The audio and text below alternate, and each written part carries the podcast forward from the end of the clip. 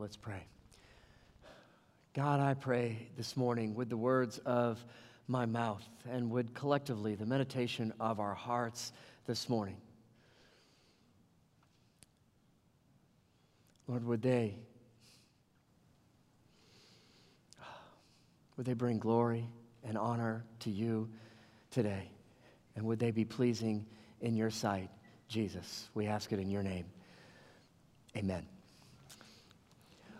Well, we're continuing our series on the path, and today's title is Your Heart Matters. And I, I, would imagine that most everybody in here would go, Of course, yeah, heart matters. Of course, your heart matters. And I was trying to think, I'm like, who actually would disagree with your heart matters and makes a difference? And I, I came up with one, I think, who would disagree uh, with that, and it's this character. You might remember uh, him, the You Look Marvelous guy, way back from the 80s and Saturday Night Live.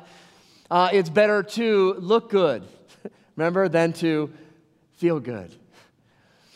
And I tell you, I love that character because I think he incorporates a, a lot of followers of Jesus. A lot of people just show up at church. I, I think that is uh, the model for a lot of people. It's just better to look good than, than to feel good or even to be good. And there are a lot of people who just want to put on a mask and pretend that everything is okay and that there's nothing wrong at all. And it's much more important for everybody to look like I've got everything going on than to actually have everything going on. And so we want to speak into that a little bit today as we go through this service because I realize that this is not just a new problem either, by the way. The prophet Isaiah talked about this when he foretold, he said, You people honor me with your lips, but your hearts are far from me. And 600 years later, Jesus would point back to Isaiah and say the exact same thing. This is true of this generation that you people, you're honoring me with your lips, but your hearts are far from me. And unfortunately, I think that's still true today because we think it's much more important to look good than to really feel good or to be good. And so we want to dive into that today. And I'm, I'm mindful of a, another old song. And uh, it was a pastor uh, named Branning uh, who had this wonderful quote that I, I've never forgotten. He said, The greatest single cause of atheism in the world today is Christians who acknowledge Jesus with their lips, but then walk out the door and deny him by their lifestyle. That is what an unbelieving world simply finds unbelievable. And what is that? Except people, I want to look good. I might not be good, but I, I want to look good. And so we want to dig into uh, the heart because our path matters. And what we're passing on to the next generation matters. And so we want to get this right. And so that's the purpose of this path. That's the purpose of the Connected Home Center and, and the Faith Path packets that we have available for you because we don't want anybody to miss out. And so we want to open up to Proverbs chapter 3, and let's take a look at what King Solomon uh, is writing here. And he says, My son, because he had a son too. And he said, My son, don't forget my teaching. And I imagine this is one of those moments as, as a parent where I'm just not talking because I'm a parent and you need to listen to me and I have all this wisdom and you don't. That this is one of those moments that I'm passing on to you, not just words or not just things that I've been thinking about. These are life truths that I want you to build your life on, son. And so don't miss out on this moment. And so engage with me. Look into my eyes and get a hold of this. And what does he say? Keep my commandments in your heart. Not in your mind, in, in your heart. And this was their way of describing everything you are revolves around your heart. And so make sure that you're not just memorizing some things for the sake of memorizing some things. Make sure you don't just know the right answer, but be the right answer. Live the right answer. So, my son, don't forget these things. And if you know the story of Solomon, it didn't end well for Solomon. And frankly, I would imagine most of us here could talk about ways it didn't go well with us either that maybe we had wayward kids that went off the deep end. Or maybe we go back in our own history and go, oh, yeah, there were times I really rebelled against God and I wasn't really interested in connecting with Him at all. And I just wanted to do my own thing and I was off doing my own thing. And all of us probably have those stories that didn't go so well. And we're going to unpack Solomon's story a little bit so we can learn from him and say, I, I want to make sure that I don't live my life that way because I'm guessing that none of you woke up this morning and said, You know what I'd really like to do? I'd like to royally mess up my life today. That's my goal for today. I want to mess it up so bad that it's almost unredeemable and unrecognizable, that I'm an embarrassment to my family and to my friends. I just want to make my life a colossal failure. failure. Nobody wakes up that way at all. But yet it happens. And why does it happen? Because you just take little steps in that direction. And so, what do we want to do? And this is the purpose of our path. And so, we talked about the very first week. And if you weren't here, go back on our Facebook or our YouTube channel and, and look at Pastor Tim's message because I love the way he described this so simplistically that it is your direction, right? The direction makes all the difference in the world. It's not your desire. Your direction, not your desire, determines your destination. Because you can want the best things in the world for you. But it doesn't matter what you want, it's matter what direction you're heading. And I tell you, when we're on the path, at some point, we're going to stumble and we're going to fall and we're going to make mistakes. And I love what Pastor Jed did last week about talking about sometimes we, we just need to have a course correction. And so, what do we do in a course correction? Well, we need to hear some people who are speaking into us so we know we're off course. Because I tell you, the danger is so often, and as I was sitting where you were last week listening to Pastor Jed, one of the things I wrote down on my notes to make sure that I would communicate this week, I said, I want to make sure we're choosing wisely who we're listening to. Because you can always find somebody who will tell you what you're doing is okay, or it's the right thing to do, or it's not a big deal. You can always find somebody to agree with you. You're not looking for somebody to agree with you, you're looking for somebody who's right. And hopefully, we're listening to Jesus. And so, who you're putting yourself around is incredibly important. So, what I want to do is give you, I think, three, the three biggest mistakes I've seen people make as they walk along this path. And what does it mean um, to sort of change direction? So, mistake number one is telling someone the truth is enough. That's really all I got to do. I just got to tell them the truth, and that's enough. And frankly, this is one of the reasons I don't like sermons so much. Because I would much prefer sitting down over lunch or just sitting down over a cup of coffee and sitting down and talking with you about faith. Let me hear what God is doing in your life, what you're wrestling with. You can hear what God is doing in my life, what I'm wrestling with. And I think that's muchly more mutually beneficial to have a conversation, a back and forth, a dialogue. Because this is just a monologue. And I tell you, there's a part of that, and I know it's tradition in our church and we do it this way, but I, I pray all the time. I'm like, God, I know it's a monologue. And, and, a monologue often doesn't do as much good as a dialogue does, but somehow would you let these words of mine transform the way we're living, that we can become more and more like Jesus? Telling somebody the truth is not enough. Solomon knew the truth. When King Solomon became king, God said, Solomon, ask me anything you want and I'll give it to you. And Solomon said, I, I want wisdom so I can lead these people well as their king. And God says, Well, that was really wise, Solomon, because you asked for wisdom and not anything else like riches and fame. I'm going to give you all those things as well. And so Solomon had all the wisdom in the world, but it didn't turn out really well with him. Take a look at 1 Kings chapter 11. Let's see what happened to Solomon. As Solomon grew old, his wives turned his heart after other gods.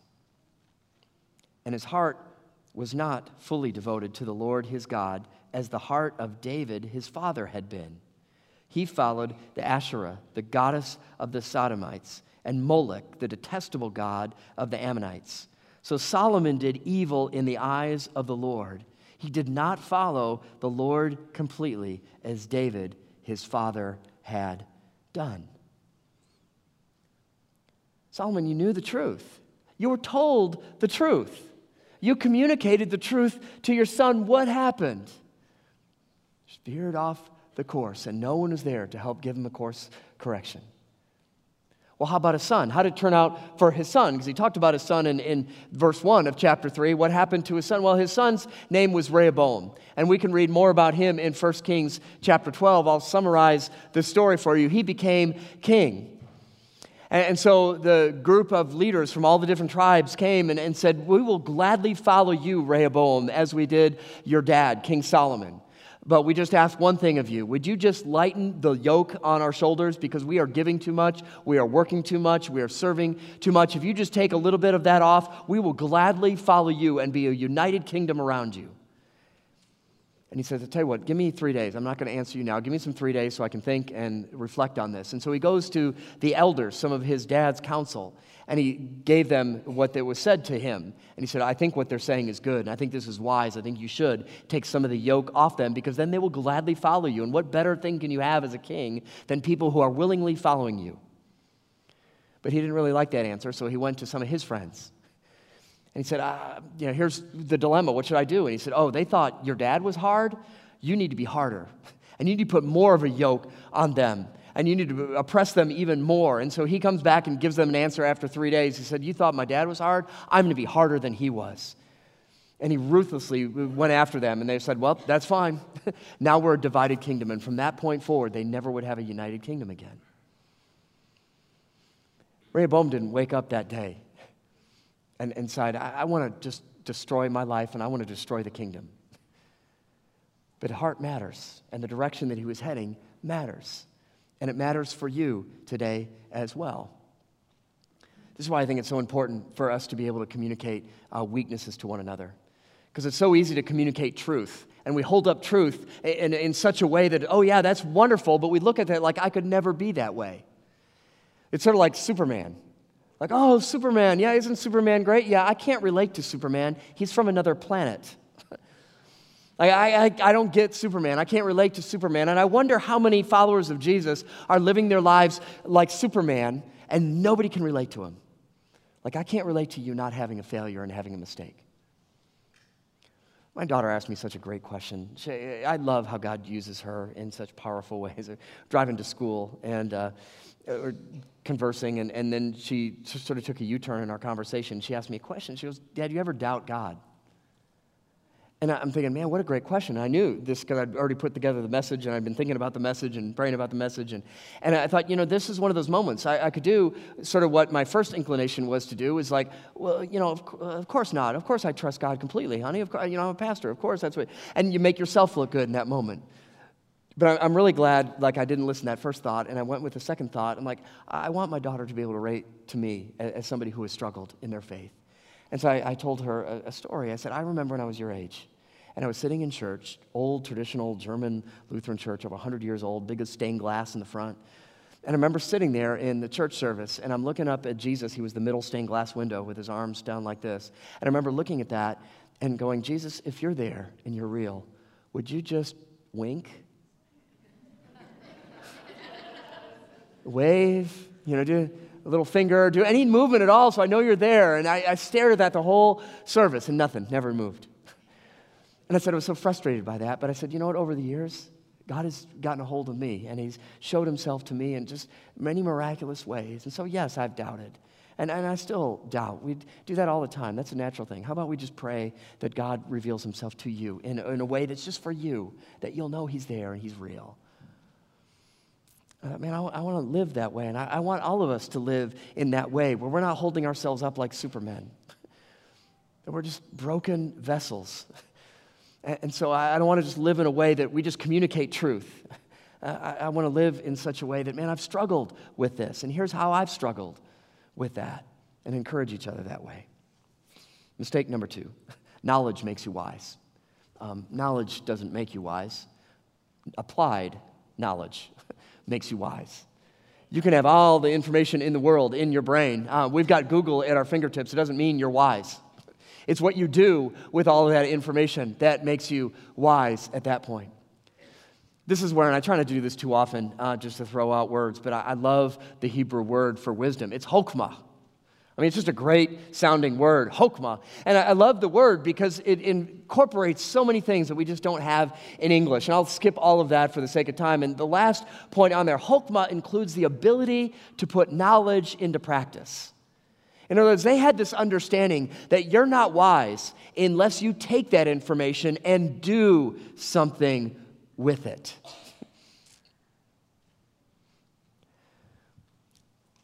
This is, I think, again, a lesson we can all learn. Because all of us come from broken families. We all have mistakes in our past that we just love to hide and forget about.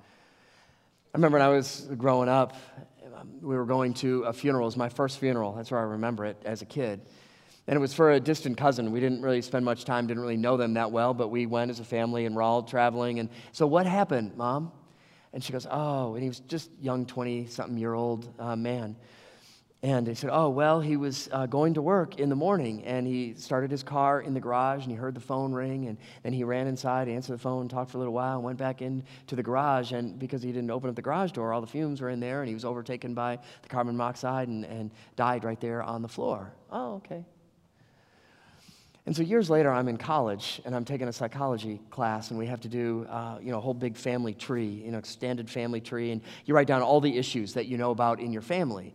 And, and my family was one of those. We didn't talk a lot about the family secrets. you know, it's just like everything's fine, everything's great. And, and, and, so I'm going through and I'm like, okay, I had to cross that one out because he died early. And then I'm like, I don't, let me go back. And so I'm talking to mom, I'm like, Mom, can you tell me like what, what happened uh, again with that? Because I'm sort of remember the story, but it doesn't make a lot of sense to me now as I'm older thinking about this for the first time since I was seven.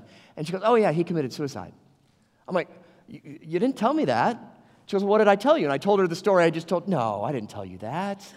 Like, no, I, I know exactly. I remember every detail of that story. I know that's exactly what you told me. Oh, no. I'm like, uh, I, well, I probably like just glossed over it because I didn't want to scare you or worry you. You're a little boy. And I'm like, well, when were you going to tell me?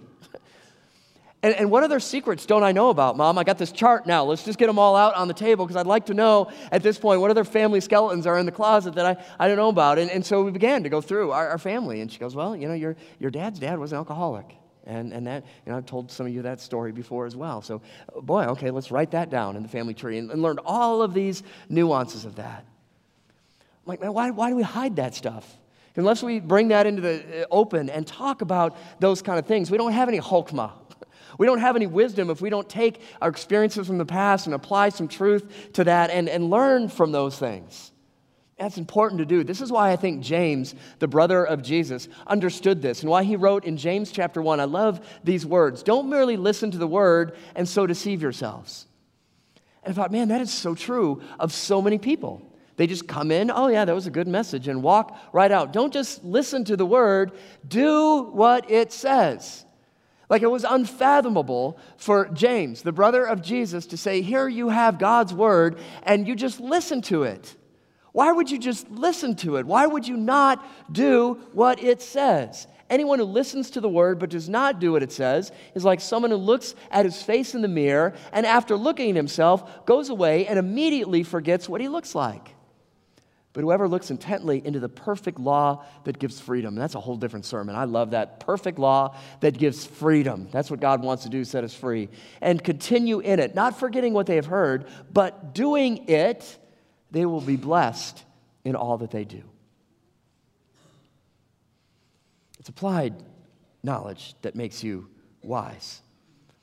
Mistake number three, and I think this permeates the church more than anything I, know it all. I, I know it all. I, I, I know the point you're going to make. I've heard that story before. I, can write fill in the blank before you even put it up on the thing. I know what you're going to say. I've heard that before. And we fall into that trap of, yeah, I know it, I know it, I know it, I know it. And I tell you, it's one of the reasons I'm, I'm sort of thankful that God gave me a little bit of an insecure spirit.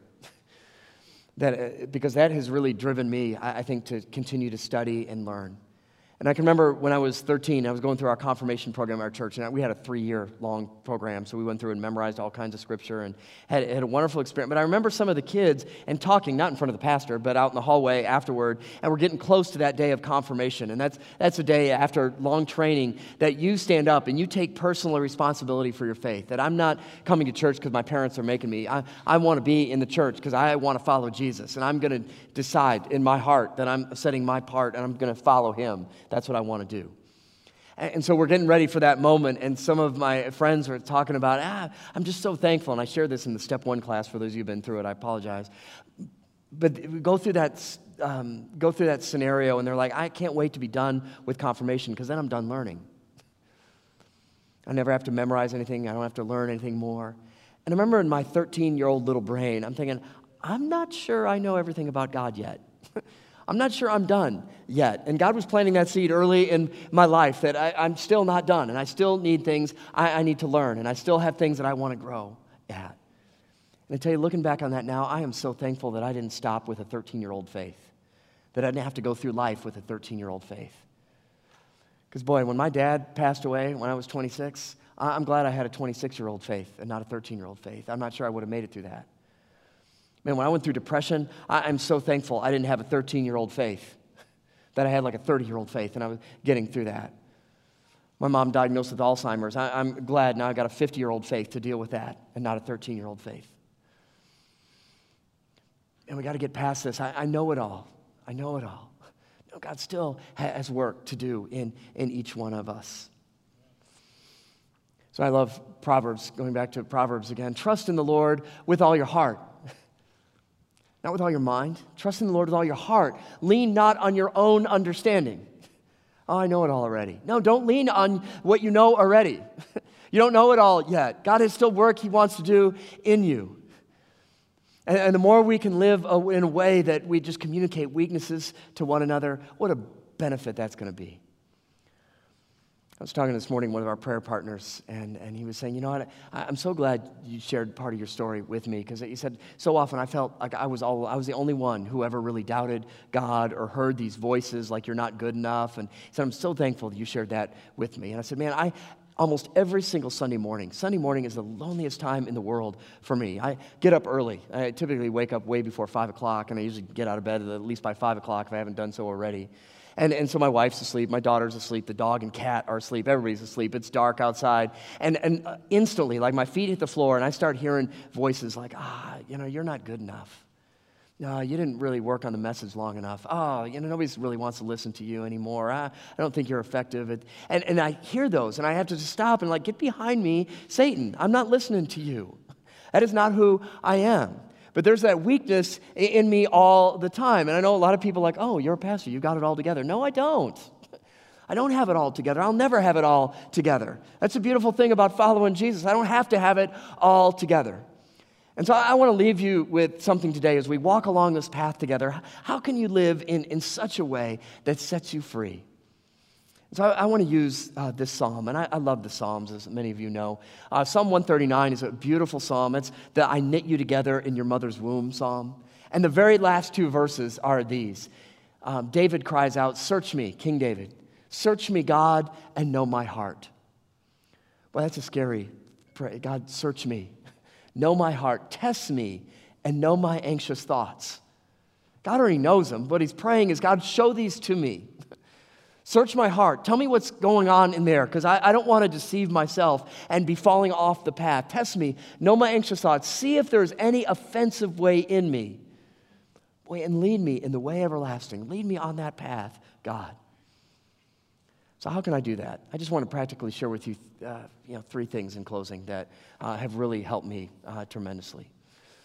And the first one is just living in a way that says, uh, and maybe just every day, start your day with this I'm forgiven. That's who I am. I am forgiven. Man, Jesus died on a cross for me. Man, all my mistakes, all my past, all my failures, everything has already been paid for. I don't have to go around my life paying for my forgiveness anymore. When Jesus died and he rose again, that is the seal. No longer do I have to offer a sacrifice for my sin. I am forgiven. And so when I have to hear voices like, you're not good enough, no, I know I'm not good enough. I don't have to be good enough because I'm forgiven. I never have to worry about working my way to God because God worked his way to me. And God called me to be his very own. And I'm forgiven and I'm going to live my life this way. And so the world doesn't get to dictate the way I want to. Oh, you fell off the path too many times. That's all right. Everybody falls off the path. I'm forgiven. I'm going to get back and follow him. That's what I'm going to do. So I'm forgiven. The second one is I'm free. That's a great reminder. And I'm free. I, I think far too many people um, go through life saying they love Jesus and they know Jesus forgives them for their sins, but, but they go around and they, they put a scarlet letter on their chest and they carry this around for their life. Yeah, this is me. This is who I am. This is what I did and you got to walk around with shame. I'm not sure why followers of Jesus feel like they've got to walk around in shame. Man, God has set you free from that. You don't have to carry around a, a scarlet letter anymore. God says, No, I set you free from that. That might have been what you did, but that's not who you are. That might be your past, that might be part of your story, but that is not who you are. You've been freed from that. Man, I'm forgiven. I'm, I'm free from that. I don't have to carry that around anymore. And then the last one, I'm, I'm His. And I love this. I am His. On November the 4th, 1968, um, I was baptized in that stained glass church that my mom was baptized in. And I love that promise of my baptism. I, I don't remember it because I was five weeks old at that time, so I don't remember it, but there are pictures of me, and I got a certificate that day. And my parents, oh, yeah, I remember that day you were baptized. My godparents, I remember that day you were there. But what I absolutely love uh, about that is this was a, a moment that God said, John, you're mine. I don't care what the world says about you. I say, you belong to me. When you were baptized in the name of the Father, Son, Holy Spirit, I was making a promise to you that, John, you are mine forever and ever. You never have to doubt that. You never have to wonder if I am with you and I am for you. You can run away from home if you want to, John. You can run away from me if you want to, John, but that doesn't change the fact that I am your heavenly Father and I still love you dearly. I am His. I am forgiven. I am free. I am His. I can't think of a better way to start a day than to pull out that psalm Search me, O God. Test me. Know my anxious thoughts. See if there's any offensive way in me and lead me to the way everlasting. Lord, I, I want to follow you. God wants to set you free today. And maybe there's some of you here that are doubting. Um, I, I, could be forgiven. I've fallen off the path too many times. I've never been on the path. I'm not sure I know where the path even is. I'm not even sure I know how to follow Jesus. Start with this I know I'm forgiven. Jesus died for me and he rose. I am forgiven. I have been set free. That today is a new beginning. It doesn't matter what my past was, what matters is right now. And right now, my heart says, God, because you have poured your spirit into my heart, my heart is saying, I want to follow you, Jesus. And, and I know because of the promise that you made to me in my baptism says, I am his. And if you're not baptized here today and you'd like to be, boy, talk to us and let us know. We would love for you to have that promise and that assurance that God is with you and God is for you. That's not just a symbol of a church. It's not just something we do because they've always done it. We believe that God actively makes a covenant with us in our baptism. So we want to help you to connect with Jesus and to connect with others because uh, we want to change the world, and the world desperately needs to be changed.